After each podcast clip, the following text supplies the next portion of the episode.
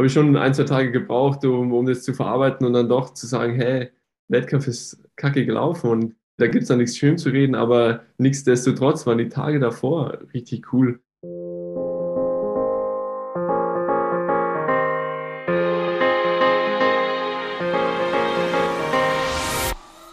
Hallo und herzlich willkommen zu den Team Deutschland Podcast Sonderfolgen mehr als Gold, Silber und Bronze, wo wir über die ganz besonderen Geschichten und Momente sprechen, die sich hier bei den Olympischen Winterspielen in Peking so ereignet haben. Olympische Spiele sind eben mehr als Medaillen, sind ein ganz besonderes Ereignis für Athletinnen und Athleten und mit denen möchten wir eben hier im Podcast über diese Momente sprechen und darüber, was sie auch mitgenommen haben von diesen ganz besonderen Spielen. Bevor wir aber starten, äh, möchten wir uns noch bei unserem heutigen Partner bedanken. Dieser Podcast wird unterstützt von der Deutschen Leasing als Teil der Sparkassenfinanzgruppe. Überall in Deutschland stehen deutsche Leasing und Sparkassen an der Seite der Menschen, begleiten sie gezielt durch Fördermaßnahmen und stärken die Region. Im Sport engagieren sie sich jährlich mit über 90 Millionen Euro für Vereine, das deutsche Sportabzeichen, die Eliteschulen des Sports und für die Athletinnen und Athleten von Team Deutschland und Team Deutschland Paralympics. Und warum? Weil sie mehr im Blick haben. Und genau um dieses Mehr geht es auch hier im Podcast. Und deswegen freue ich mich ganz besonders auf meinen heutigen Gast. Hallo und ähm, herzlich willkommen zu einer weiteren Sonderfolge des Team Deutschland Podcast. Äh, diesmal mehr als Gold, Silber und Bronze mit Skicrosser Florian Winsmann. Herzlich willkommen. Hallo Jens, die Freude ist ganz meinerseits eingeladen zu sein. Wir müssen natürlich auflösen am Anfang. Du bist zu Hause, richtig? Genau, bin jetzt am Wochenende gut daheim äh, wieder angekommen. Das ist, äh, müssen wir den Zuhörern und Zuhörern erklären. Ihr seid aus Peking wohin direkt geflogen? Für euch ging es nämlich für die Skicrosser nicht direkt nach Hause. Genau, wir haben nicht den Flieger nach Frankfurt genommen, sondern sind in Peking in einen Charterflug von der FIS eingestiegen und direkt weitergeflogen nach Chelyabinsk, Russland, wo eigentlich jetzt am Wochenende zwei Weltcuprennen hätten stattfinden sollen. Und dann, äh, ja, dann wissen wir alle, was passiert ist. Und entsprechend ähm, war für euch wann klar, dass keine Weltcups stattfinden und dass ihr schnellstmöglich da wieder aus dem Land geschafft werden müsst? Genau, das hat sich so ähm, abgespielt, dass wir Montag rübergeflogen sind. Und dann sind wir noch die zwei Trainings gefahren, am äh, Mittwoch und Donnerstag, wobei dann Donnerstag ja schon die Lage eskaliert ist in der Ukraine mit Russland und von dem her haben wir dann als Team schon besprochen, beziehungsweise dann auch der DSV das Statement abgegeben, wir starten nicht und ab dem Punkt war es dann klar, dass für uns die Rennen nicht stattfinden und es wurde dann sich schon darum kümmern, dass wir wieder gut äh, nach Hause kommen. Und das ist für dich jetzt auch ein, ein sehr, sehr gutes Gefühl, zu Hause zu sein, nach, auch nach einer langen Reise nach, äh, nach Peking, nach Olympischen Spielen und äh, dem kleinen Ausflug nach Russland dann noch. Ja, auf jeden Fall. Also überhaupt, wenn man dann so lange unterwegs ist, waren dann auch bei uns drei Wochen. Obwohl wir jetzt halt als Skicrosser sind wir, ich sag mal, relativ spät erst nach Peking rübergeflogen, weil wir unseren Wettkampf ja erst am 18. hatten und da wir überhaupt nur einen Wettkampf haben, bei Olympia ist es jetzt nicht so, dass wir Mords Vorlauf brauchen äh, mit Training äh, und was weiß auch, sondern äh, ja, wir kommen da relativ, ich sag mal, spät hin im Vergleich zu Biathleten oder Langläufern und weil wir auch nur zwei offizielle Trainingstage davor haben. Und ja, ansonsten ja, fällt dann wahrscheinlich dann die Decke auf den Kopf, wenn man dann schon zwei Wochen da abhängt und so lange auf seinen Wettkampf warten muss. Okay, ähm, dann blicken wir mal auf die Olympischen Spiele. Das wollen wir ja hier im Podcast tun, auf deine Erfahrungen, die du da gemacht hast, auf besondere Momente. Ähm, ich habe bei dir bei Instagram gesehen, ähm, du warst ja schon in Pyeongchang dabei und als es dann losging nach Peking, hast du geschrieben, andere Zeiten, andere Umstände. Ähm, seit 2018 hat sich viel getan. Das hat äh, sicherlich äh, zum einen mit der Pandemie zu tun, zum anderen aber auch vielleicht mit einer Entwicklung von dir. Mit welchen Erwartungen bist du denn nach Peking geflogen? Genau, also wie du schon gesagt hast, ähm, ich hatte die Ehre schon 2018 in Pyeongchang zu starten. Und ja, wenn man, ich sag mal, meine Karriere jetzt halt im Nachhinein betrachtet, war 2018, das war das, das zweite Jahr im Weltcup, da, da war ich, ich sag mal, froh dabei zu sein, glücklich, mich qualifiziert zu haben. Aber ich sag mal, ja, von, vom eigenen Leistungsstand, ich sag mal, es sind Tagesrennen, da kann immer alles passieren. aber war, war jetzt nicht so zum Ausrechnen, dass man sagt, ja, okay, ich, ich fahre hin und, und kann eine Medaille gewinnen. Und ja, wie du schon gesagt hast, in den vier Jahren haben sich, hat sie dann schon viel getan. Nach Peking bin ich dann äh, mit der Erwartung und mit dem Ziel, eine Medaille eigentlich zu gewinnen, hingeflogen. Ist es so? Ich meine, Olympia ist was ganz Besonderes. Äh, man, da zählen im Endeffekt nachher die Medaillen oder ist für dich auch, hast du dir Ziele gesteckt, so ja, so weit kommen wie möglich? Oder geht man anders in so einen Wettkampf als in einem Weltcuprennen? Mm, nee, also da reingehen würde ich sagen, das gehst du eigentlich wie, wie, wie ein Weltcuprennen auch an. Du, du magst jetzt nicht, nicht irgendwas Besonderes machen, weil ja, am Weltcuprennen musst du genauso deine 100% abliefern, um am Ende auf dem Podest zu stehen oder zu gewinnen. Und von dem her, wenn, wenn man was Besonderes machen will, das geht meistens nach hinten los. Aber ja, wie du schon gesagt hast, das ist so ein, so ein Tagesrennen ja, dann, dann zählt halt die, die Leistung am Tag. Dann, dann geht man klar mit der Erwartung hin, eine Medaille zu gewinnen, aber auch, wie du schon gesagt hast, eigentlich nur seine Top-Leistung abzurufen, weil sobald die nicht abrufst, dann, dann hast du nichts mehr mit Medaillengewinn zu tun. Blicken wir auf vor Ort. Ihr seid angekommen, ihr wart ähm, nicht im Olympischen Dorf untergebracht, ihr wart in äh, einem Außenquartier äh, untergebracht, in einem, in einem Hotel, äh, wo es aber auch äh, einige ja, einige Teilmannschaften vom äh, Skiverband waren, äh, einige Teile vom Team D, auch DOSB, DSM waren da vor Ort, hatten da einen Arbeitsraum, der Adidas Hub war da. Wie war das für dich, ja, vom Gefühl, vom Olympiagefühl vor Ort zu sein? Wie du schon gesagt hast, vor vier Jahren zum Beispiel in Pyeongchang, da waren wir oben im Phoenix Park untergebracht, in einem extra Hotel. Und da hat man ja schon diese Erwartungen an Olympia, dieses Fest der Nation, alle kommen zu, zusammen und, und es war dann schon so, ja, an dem Ort im Phoenixpark hat man jetzt davon jetzt nicht ganz so viel mitgekriegt. Nachher nach dem Wettkampf natürlich schon viel, wo dann unterwegs waren im Deutschen Haus und so weiter. Und ja, von dem her war dann schon die, ja, die Erwartungshaltung, beziehungsweise zuerst an Peking dieses ganze Olympia zu erleben, sag ich mal. Aber jetzt dann, wo, wo das auch mit Corona aufgekommen ist, hat man ja doch, sage ich mal, von der Erwartung ganz schön runtergeschraubt, weil man wusste ja nicht, was auf einen zukommt. Und von dem her habe ich mir gesagt, lieber, lieber ohne Erwartungen rüberfliegen, weil dann kann man nicht enttäuscht werden in der Hinsicht.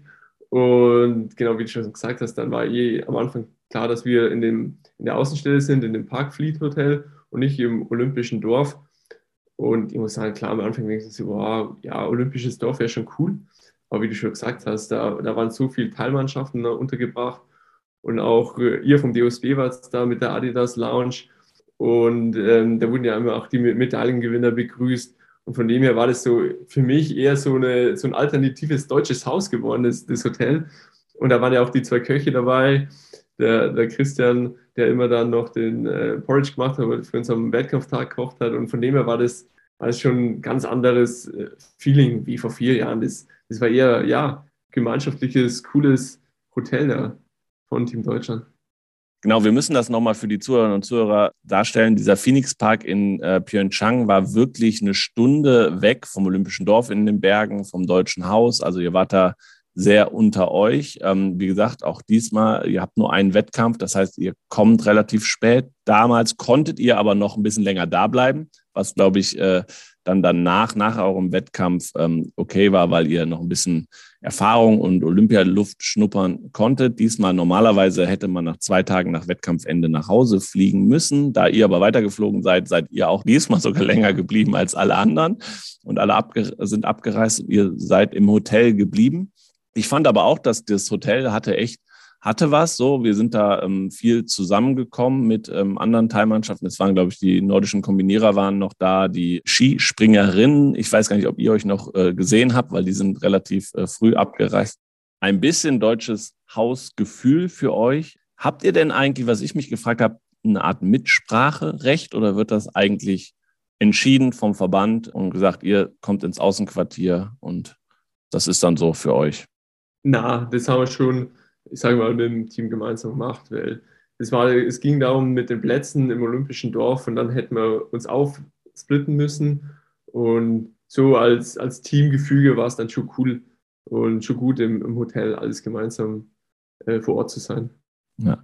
Jetzt hast du äh, dann, äh, wenn ich weiter nochmal auf deinen Instagram-Account geblickt habe, was, was du im Vorfeld geschrieben hast und dann natürlich, wenn wir jetzt ein bisschen Richtung Wettkampf schauen, hast du nachher geschrieben, klar war es eine eine große Enttäuschung, weil du nicht das abrufen konntest, was du dir vorgenommen hast. Du hast aber dann auch geschrieben, so im Rückblick, bist sehr stolz gewesen, Teil dieses Teams gewesen zu sein. Ähm, du hast gerade mit äh, Daniela Meyer, ihr habt als Skicrosser insgesamt die erste Medaille gewonnen und wir gehen auch davon aus, dass die bei Daniela bleibt. Also auch das äh, ist, steht ja gerade noch so ein bisschen in den Sternen, aber ich bin da sehr optimistisch, dass das, dass man eine Medaille nicht einfach wieder wegnehmen kann.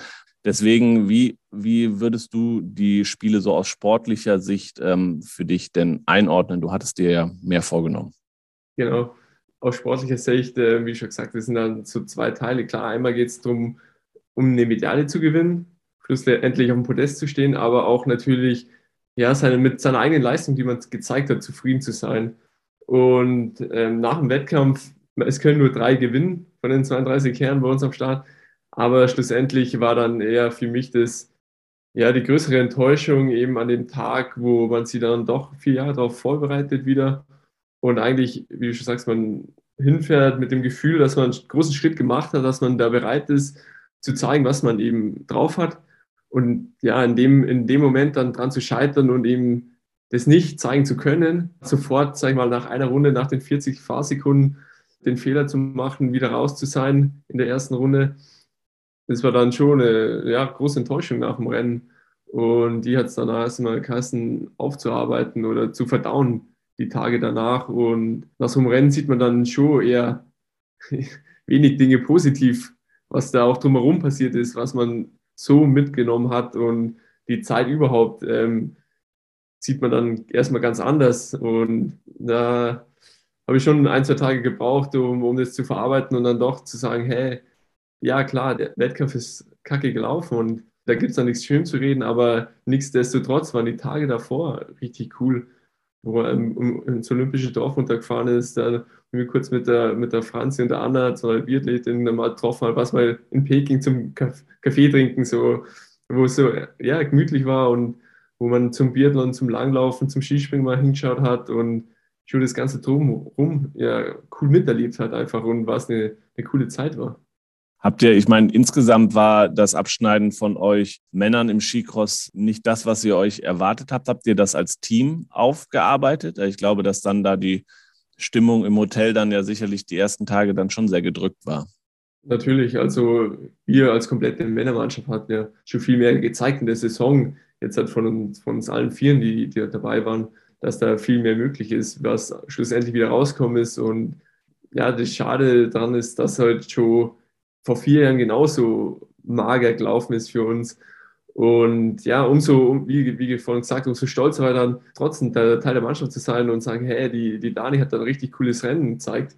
Wie du schon gesagt hast, jetzt hoffen wir dann auf jeden Fall, dass die Medaille bei uns bleibt, äh, weil die hat sich die Dani echt an dem Rennen verdient gehabt, weil die richtig cool gefahren ist. Und dann haben viele auch mitgekriegt, äh, wie spannend eigentlich ja Skicross-Rennen laufen können und sind.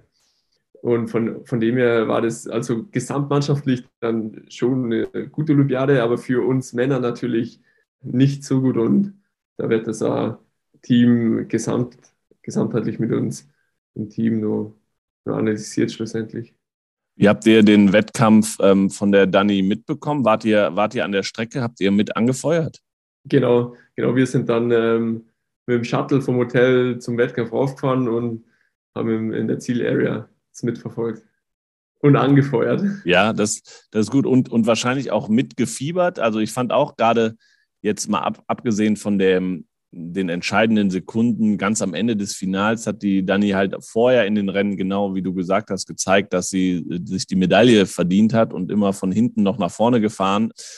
Was ich bei eurer Sportart, da musst du mir mal helfen, es sind halt so Kleinigkeiten, ne? was ich immer, ich finde es als Außenstehender super frustrierend, dass es so schnell vorbei sein kann. Auch mit Dingen, die du nicht beeinflussen kannst, so, ne? Also, gerade bei der Dani ist jetzt ja auch die Entscheidung so gefallen, dass es dann nachher Juryentscheide gibt, aber die können ja auch mal, gibt es halt nicht diese Entscheidung, die da gefällt worden ist, sondern es wird einfach laufen gelassen. Das gehört zum Sport dazu, sagt ihr immer. Gut, aber ich kann als Außenstehender finde ich es halt super frustrierend. Das ist jetzt nicht nur beim Skicross, ist beim Snowboardcross genauso, wo ich denke, seit den Olympischen Spielen, die ich mitmache, Sochi, Pyeongchang und jetzt Peking, ist immer was passiert. Ist jedes Mal bei diesem besonderen Wettkampf, alle vier Jahre ist irgendwas, fährt dir einer übers Board, über die Skier und dann bist du raus. Das finde ich sehr frustrierend. Wie geht ihr damit um? Ja, äh, es, ist, es ist schon zart, sage ich mal, wenn du, wie gesagt, man, man hat ja eben, da kommt halt alles zusammen. Man hat eben dieses, genau dieses eine Rennen und im Skicross, wie auch im Bordercross, da, da fängt es an mit Achtelfinale, Viertelfinale, Halbfinale, Finale das heißt, du musst viermal einen richtig guten Lauf runterliefern. Ja, bei uns Herren ist mittlerweile das Niveau so eng, so kompakt, dass du ab der ersten Runde dir eigentlich nichts mehr erlauben kannst. Du musst Vollgas geben, am Limit fahren. Ähm, ansonsten fliegst du auch gleich in der ersten Runde schon raus. Du darfst wie, wie bei mir zum Beispiel, du darfst keinen Fehler erlauben. Und das musst du halt dann viermal nacheinander abliefern, dass du am Ende oben stehst. Und klar, also wenn du eine Medaille mal gewinnst, dann ist die was, ja, richtig was wert weil das ist äh, ja richtig schwierig bei uns eine zu gewinnen. Aber ja, wie du schon gesagt hast, im, im Skikurs ist es dann auch umso bitterer, weil ja, es passiert halt relativ oft eben so blöde Zwischenfälle. Aber wenn, ich sag mal, wenn der einer selber über den Ski fährt, klar, das ist richtig ärgerlich am, am Ende raus. Aber das ist so eine Sache, ja, da, da hast du wenigstens dazu können. Mhm. Dann kannst du besser damit abschließen. Okay, aber kann man wirklich? Kann man damit besser abschließen, ja. wenn man nichts dafür kann? In jeder Situation ist es wahrscheinlich dann genauso beschissen. Aber na, am Ende, am Ende raus kannst du dann wenigstens sagen, ja, ich habe alles gegeben dafür und dann war es mal nicht so. Man kennt genauso Rennen, dann, dann funktioniert es einfach. Das ist ja auch wieder ein cooles Gefühl, wenn du, wenn du da bis ins Finale durchfährst und ja, dann, dann bist du richtig in dem Flow drin. Dann, dann, dann passiert alles richtig. Du, du fährst auf der richtigen Seite raus zum Überholen statt links fast dann rechts, siehst die, siehst die, die Türen, die aufgehen und ist dann genauso ein cooles Gefühl. Aber wie gesagt, es kann ja genau gegensätzlich sein und dann funktioniert es eben genauso nicht. Aber ja, wie gesagt, das muss man abschließen und abhaken und, und sie an den, an den guten Rennen, sag ich mal, wieder drauf aufbauen. Wie habt ihr das gemeinsam als äh, Team verarbeitet? Habt ihr viel drüber gesprochen und dann auch irgendwann angefangen, die die guten Dinge zu sehen, noch vor Ort? Oder war es eher so, eher seit, ihr müsst, musstet den Ort verlassen, sage ich mal, und dann irgendwie später darüber reden? Ja, also bei uns war es jetzt so, dass wir echt erstmal ja, die Tage gebraucht haben, um jeder selber zu verarbeiten. Ich sag mal, das ist ja doch dann wieder ein Einzelsport. Das heißt, jeder hat so seine eigenen Baustellen, wo er, wo er dran arbeiten muss, was danach falsch gegangen ist oder schief gegangen ist. Und dadurch, dass bei uns jetzt halt gleich, gleich wieder nach Russland losgegangen ist, weitergegangen ist, weil es eher so eine, eher eine individuelle Sache, wo jeder hat selber damit äh, mitten Kontakt mit den Trainern natürlich hat äh, das abhacken müssen. Und äh, dann ist es eigentlich schon wieder losgegangen äh, mit Russland, mit den Rennen, was ja eigentlich auch wieder recht angenehm ist, weil da hat man wenig Zeit, irgendwie in der Vergangenheit hängen zu bleiben, sondern sagt, passt, jetzt kommen die nächsten Rennen und ja, nach so, so einem Rennen, was so richtig in die Hose geht, dann, dann ist man wieder viel motivierter eigentlich auf die neuen Rennen. Dann sieht man die Sachen dann klarer, dann sagt man, warum habe ich mir da so einen Stress gemacht eigentlich? Warum mache ich mir da so viel Gedanken über das? Ist doch eigentlich nur ein Rennen oder ein ganz normales Rennen. Ja, warum habe ich mir das jetzt so im, Training gleich schon mal so einen Stress gemacht? Ist wieder alles egal, jetzt bist wieder da und du magst einfach Skifahren oder Skikurs fahren aus der, aus der Freude raus, weil es einfach cool ist. Weil wie du gesagt hast, klar, es gibt die Momente, die sind richtig ärgerlich, wenn ihr wer über die Ski fährt, wenn du einen Fehler machst und gleich in der ersten Runde rausfliegst. Aber umso cooler ist, wenn du da in den Flow bist und durch die Finals durchgehst, durchs Achtelfinale, Viertelfinale und alles aufgeht, alles funktioniert vom Start auf. Ja, darauf freust du dich dann eigentlich wieder, wenn die nächsten Rennen wieder vor der, vor der Nase sind. Ja. Ne, deswegen machst du den Sport ja auch. Ne? Also deswegen fährst du ja nicht äh, normal Alpinski, sondern fährst genau Skicross, richtig? Genau. Eben, weil es der, der Nervenkitzel daran einfach ist. Dann hast du ja auch gesagt, dass ihr trotzdem das Stolz bist, Teil dieses Teams gewesen zu sein. Was macht euch denn als Skicrosser zu einem guten Team? Ich muss sagen, erstmal, dass bei uns, sage ich mal, alle ja, an einem Strang ziehen, in dem Sinne, dass wir doch, doch eine Randsportart sind, nicht so viel Medien präsent sind und ja, ein bisschen, ich sag mal, im Hintergrund arbeiten und nicht so viel Mittel zur Verfügung haben und da eigentlich als Team dann das, das Beste draus machen. Da, schon ein ziemlich starker Teamzusammenhalt auch ist. Ja, viele, viele zum Beispiel Ärzte sagen das auch, dass das ein bisschen noch was anderes ist, weil wir ja dafür, dass wir jetzt so viel Arbeit reinstecken, wie jeder andere auch und klar, du machst es am Ende wegen Spaß an der, am Sport dran, aber auch, ich sag mal, in Anführungszeichen wenig Ruhm dabei rausspringt oder sonst was. Ja, dann, dann, dann weiß man es nur mehr zu schätzen und, und als, als Team ist man einfach schon ein ziemlich starker Zusammenhalt äh, über den Winter hinaus, sondern durch die Saison durch.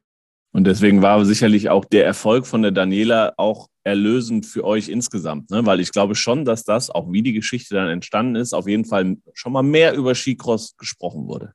Genau, eben. eben. Das war schon eine Sache, wo man schon lange daran gearbeitet haben, als, ich sag mal, Sportart Skicross in Deutschland, wo man sagt, hey, wir, wir haben schon lange das Potenzial und schon lange die guten Leute, dass wir da mal am Großevent ähm, aufzeigen können, was wir drauf haben durch die Bank sind alle Skicross-Rennen so spannend wie jetzt halt bei, bei Olympia, aber es hat dann wenig Öffentlichkeitspräsenz.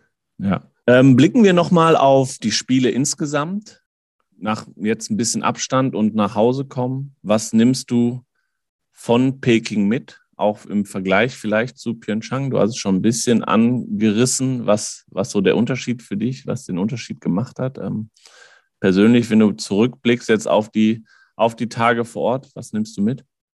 Ähm, ich muss sagen, was ich auf jeden Fall, ich hatte in Pyeongchang so den Moment, so den, für mich so den olympischen Moment, wo wir das Eishockey-Halbfinale angeschaut haben und da auch alle zusammen waren. Da waren die, die Eiskunstläufer, wir waren da noch von anderen Sportarten das gemeinschaftlich angefeuert und ja, für mich war der, der Moment bei, in Peking vor allem die Abschlussveranstaltung, wo wir dann doch hingefahren sind ja, da, ah, dieses, dieses gemeinschaftliche Gefühl, aber diese, ich fand es vor allem cool da, da vorne in diesem Warteraum, wo dann alle Nationen zusammen waren und ja, das war für mich echt ein richtig, richtig cooles Gefühl und äh, da hat man so richtig gemerkt, dieses Gemeinschaftliche, wofür man dann alle da sind, sage ich mal, gemeinsam den, den, Sport zu machen. Aber auch über, über die eineinhalb Wochen, zwei Wochen, wo wir jetzt vor Ort gewesen sind, ähm, vor allem das, das Feeling, das Flair in dem Hotel war für mich sehr cool das ich mitnehmen. Dass du sagst, die Abschlussfeier haben wir ja, haben, durften wir ja als Team dann auch mitmachen. Ich fand diesen Warteraum auch total spannend, da Leute zu sehen, die du sonst im Fernsehen siehst. Also ich fand den äh, Curling-Spieler der USA mit den langen Haaren und dem Schnurrbart, den man so oft gesehen hat, der dann da auf einmal äh, rumlief oder halt alle ihre Medaillen auf einmal um, umgehängt da reinliefen. Das war schon sehr geballt und ich fand diese positive Anspannung, wenn man so um diese Ecke gegangen ist und auf einmal ins Stadion eingelaufen ist, fand ich auch sehr, sehr besonders.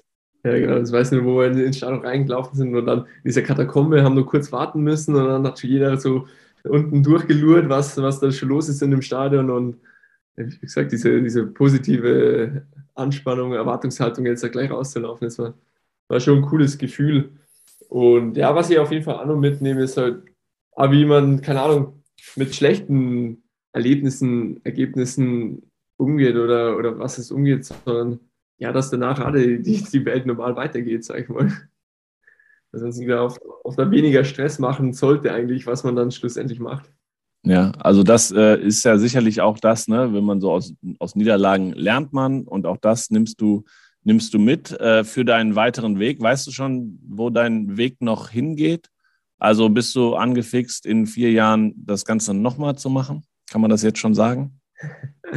ja, also ich muss sagen, ähm, vier Jahre ist dann schon noch ein langer Zeitraum, aber ja, wo, wo dann schon die, die Vorstellung von, äh, von Milano Cortina gelaufen ist äh, im Stadion, das hat schon richtig Laune gemacht. Vor allem ist ja doch wieder die große Diskussion ja wieder gewesen mit, mit China mit, als Land, als Ausrichterland und ja, wieder zurück zu, ich sag mal, traditionelleren Wintersport Ländern, Orten und ja, da macht Milano Cortina schon viel Vorfreude auf jeden Fall.